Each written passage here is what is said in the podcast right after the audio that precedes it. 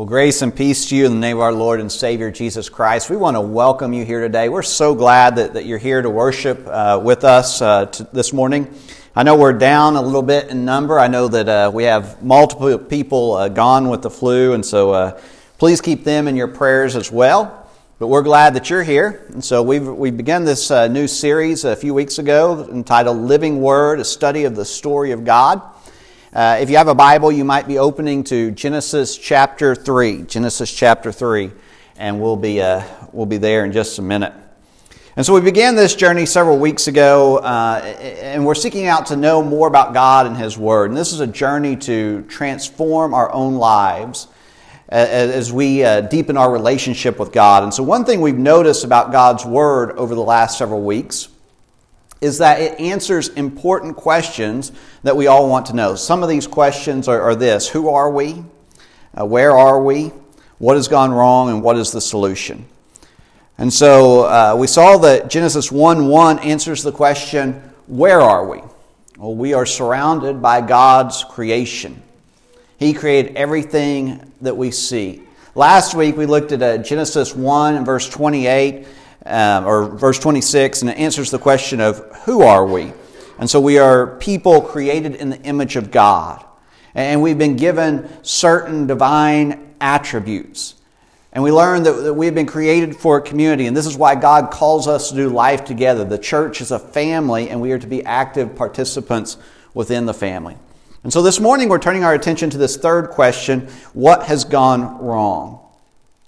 And when I ask this question, there's really no need to explain it because everyone knows what I'm talking about.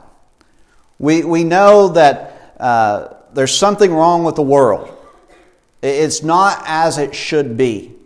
We know this deep down within us. We feel it when a, a loved one dies or a friend gets cancer. We understand it when we turn on the news and watch what's going on in our um, country or around the world. We know there is a problem. Something has gone wrong with the world on a cosmic level. And so no part of earth is untouched by what has gone wrong. But we also understand this on a personal level. We feel guilt. We feel shame. We don't always like the, the choices that we make. And we've all had moments in our lives where we wish we could go back and just change it. We, we've witnessed how some of our choices have hurt others. We understand that, that we have caused suffering and we have caused pain, and we wish it were not so. And so the problem is not just cosmic, it's personal as well. It is something within us. And so this brings us back to the, to, to the question that all of us want an answer to what has gone wrong? Well, the Bible gives us the answer, and we find it in Genesis chapter 3. Genesis chapter 3. And so if you have a Bible, you can follow along. If not, it's on the screen there. And let's look at the first seven verses. It says, Now the serpent was more crafty than any other beast of the field that the Lord God had made. And he said to the woman, did God actually say, You shall not eat of any tree in the garden? And the woman said to the serpent, We may eat of the fruit of the trees in the garden, but God said, You shall not eat of the fruit of the tree that is in the midst of the garden, neither shall you touch it, lest you die. But the serpent said to the woman, You will not surely die. For God knows that when you eat of it, your eyes will be opened and you will be like God, knowing good and evil. And so when the woman saw the tree was good for food, that it was a delight to the eyes, and the tree was to be desired to make one wise, she took of its fruit and ate. And she also gave some to her husband who was with her, and he ate. Then the eyes of both were opened, and they knew that they were naked. And they sewed fig leaves together and made themselves loincloths. And so the, the problem with our world is that sin has been introduced into it. And sin is like a cancer, it's something that spreads and it corrupts. And so we've all heard the old adage that, that you can't put the toothpaste back in the tube. And this is kind of what sin is like. Once it's unleashed into the world, it's difficult to clean up this mess. It causes damage. And so the problem with the world is sin. Now, God created everything and it was good. We looked at that a few weeks ago. He created a world without sin, without death, without disease, without war, poverty, racism, and everything else that you can think of that is wrong. And so we cannot blame our problems on God. I know some people want to do that nowadays and say it's God's fault, but it's not God's fault. Uh, he placed human beings in the world. And when He did that, He gave us free will. And so this means the, we have the ability to choose to either do good or to do evil. And Adam, Adam and Eve had this ability. And they chose to violate the commands that God had given them. And one of the things that we have to understand is that our choices have consequences. And so Adam and Eve, they chose to eat this fruit. And then they became aware of their nakedness. And they had to leave the garden and Eve would experience pain through childbearing, and Adam had to, to labor and to work the ground, and the ground was, was cursed with thorns and thistles, and death became a reality. And all of this happened because of sin. Now, the problem is that we don't often consider the consequences of our sin. We don't always think through, you know, what's going to happen if I make this comment? Or, or what are the ramifications if I flirt with someone that isn't my spouse?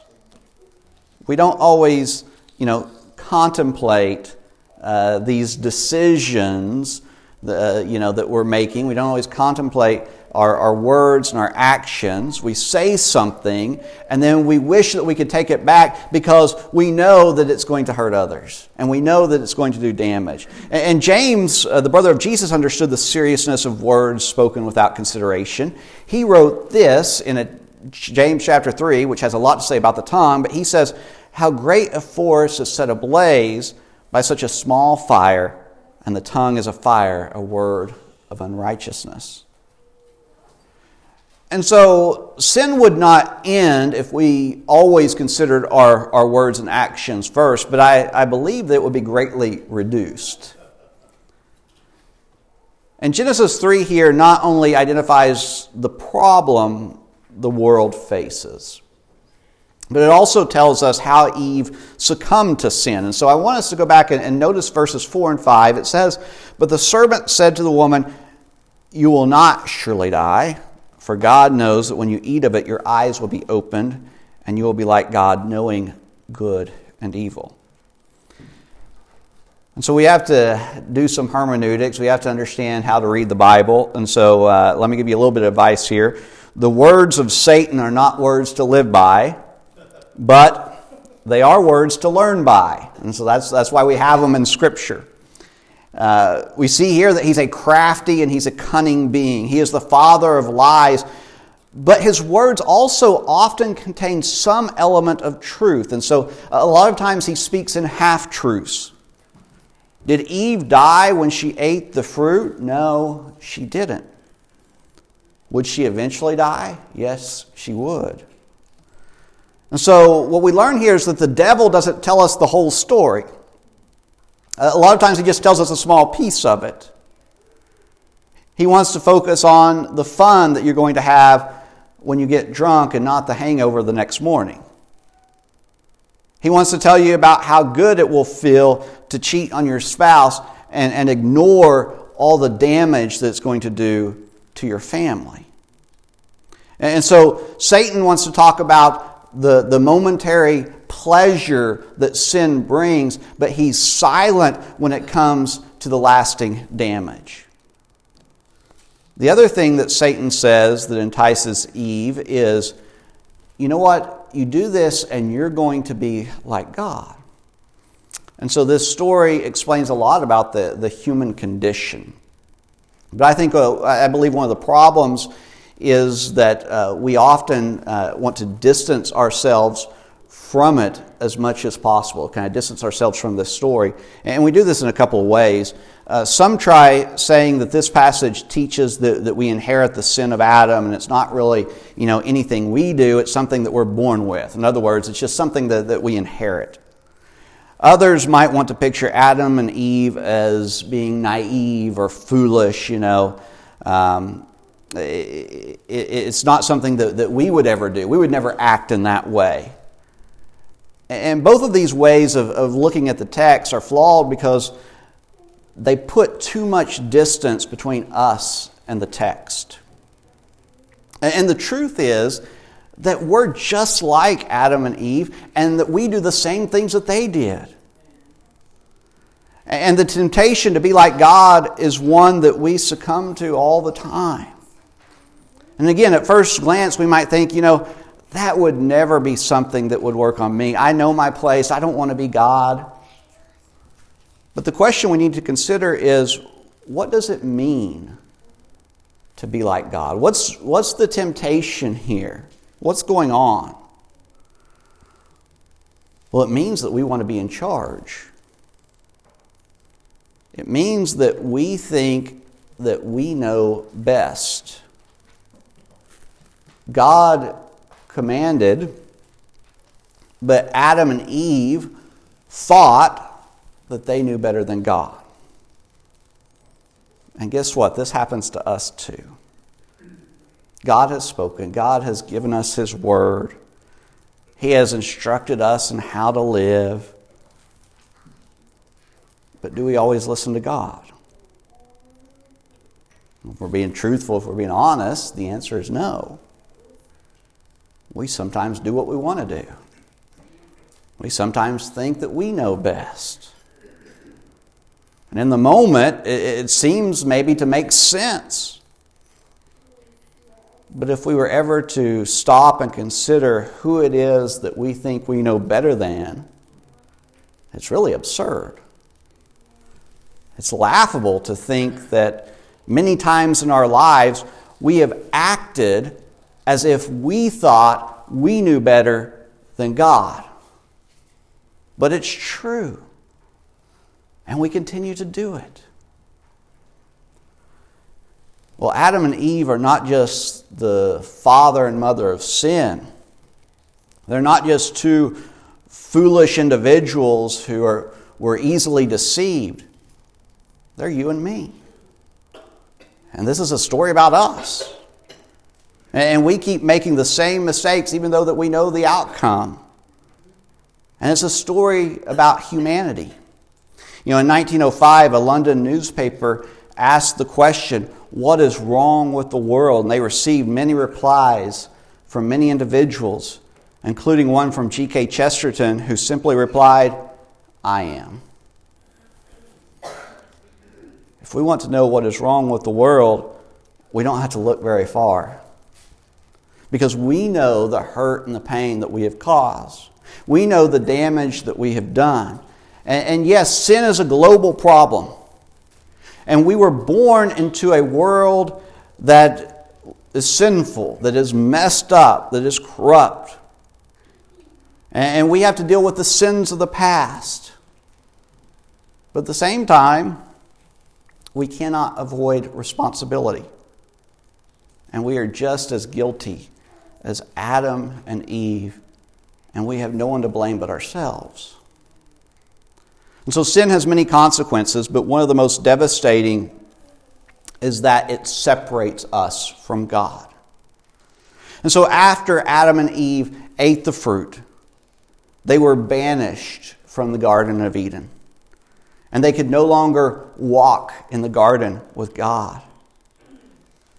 And if you kind of notice that, you know, notice what happens there, and then you look at the rest of human history, the rest of the things in the Bible, it's a history of longing. And we know something is missing. We know that we're not home yet. And this is alluded to, alluded to in passage after passage in the Bible. Um, let me just give you one of those. We see it in places like Hebrews 11, verses 13 through 16. This uh, chapter that you probably know of as the Hall of Fame of Faith. It talks about all these faithful individuals. And then it says about them, they all died in faith, not having received the things promised, but having seen them and greeted them from afar, and having acknowledged that they were strangers and exiles on the earth. For people who speak thus make it clear that they are seeking a homeland. They're seeking something, they're longing for something. And if they had been thinking of that land from which they had gone out, they would have had, have had opportunity to return. But as it is, they desire a better country, that is, a heavenly one. Therefore, God is not ashamed to be called their God, for He has prepared for them a city if you have ever felt unsatisfied, if you have ever felt like you were made for something more, well, this is the result of being separated from God. Because we were not meant to be apart. We were meant to dwell together, but, but sin has disrupted the world that God designed, and this is part of the problem that we see today we have this unfulfilled longing, this, this unfulfilled desire. And we need God in our life because He is the living water, He is the bread of life, and He alone can fulfill the, the, the longing that is deep within each of us.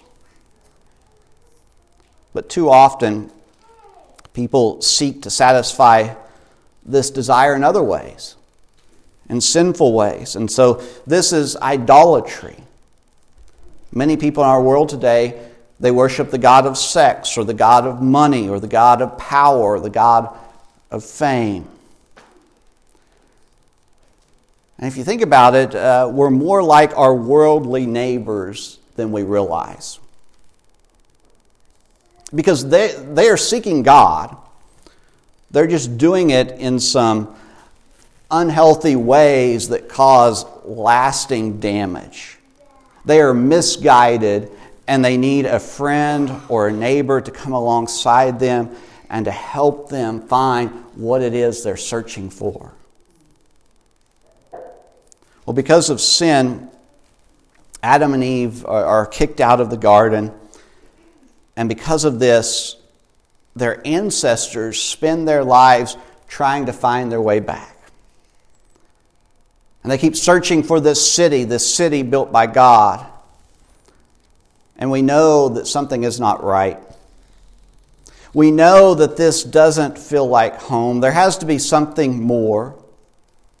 So, what is it that we're searching for? Well, if you have the book Core 52, you may have read this this week, but I love this quote. It says, The garden is not our goal, the heart of God is. It does no good to live in the luxury of utopia if we are bereft of character, relationships, and connection to the Creator. It's God Himself, not His garden, that's our home. His gifts of procreation and working in the garden are meaningless without the fellowship of God in the cool of the day. And so we long for all things to be made right. We long for, for death and disease to be no more. We long to escape the corrupting effects of sin. We long to be set free. But ultimately, we long to dwell with God. And everything else is just icing on the cake.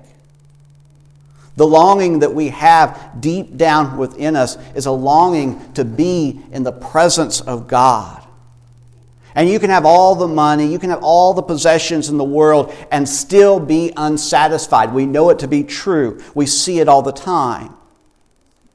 And what we need and what we're searching for is God. The problem with the world is sin. It's your sin. It's my sin. It's Adam's sin, it's the sin of our grandparents, it's sin. And we could sit here and we could spend all of our time blaming everyone else, but that wouldn't do us any good. In fact, it would just uh, lead us to more sin. We're all guilty. All of us have sinned. All of us have fallen short. And, and sin corrupts, sin destroys, sin separates us from God. And what we really need to do is to get back to God. Now, I know we're in the beginning parts of the Bible and there's a lot more to come, but I've got to preach the gospel. I cannot spend all my time this morning talking about sin and not say something about Jesus. And so you may have noticed that, that we're in a predicament. Our sin has separated us from God, and we need to get back to Him. And so, how do we do that? Well, the answer is Jesus. Jesus dies on the cross to overcome sin. He dies on the cross to rescue us from sin. He dies on the cross so that our sins might be taken away. And we cannot get back to God without Jesus. And He's the answer to our sin problem. And we should be grateful for this every single day. If you are a Christian, you should not let a day go by without thanking God for what His Son did on the cross for you. We have forgiveness, we have mercy, we have grace because of Jesus. Our world has a problem. We have a problem. It is sin, but we're not left without an answer. And the answer is Jesus. We need Jesus. Our friends need Jesus. The world needs Jesus because only Jesus can take away our sins. Let's pray. Our Heavenly Father, we praise you and we thank you for giving us this day. Thank you for allowing us to, to be here this morning. Thank you for allowing us to, to come into your presence, to, to honor you and to worship you, because you alone are worthy of worship. Father, we come before you today and we lament that your good creation has become so corrupted by sin. And we confess that, that we are partly responsible for this. We are guilty. We have transgressed your law, and we humbly bow before you and ask for forgiveness. Our desire is to be in a right relationship with you. And so be with us as we seek to right the wrongs all around us. Help us to point our neighbors to you. And we long for the day when we will dwell in your presence forever. And we know this is only possible because of what Jesus did for us. And for this we say thank you. Thank you for Jesus. Thank you for his life. Thank you for his death. Thank you for his resurrection. And it's in the name of Jesus that we pray. Amen.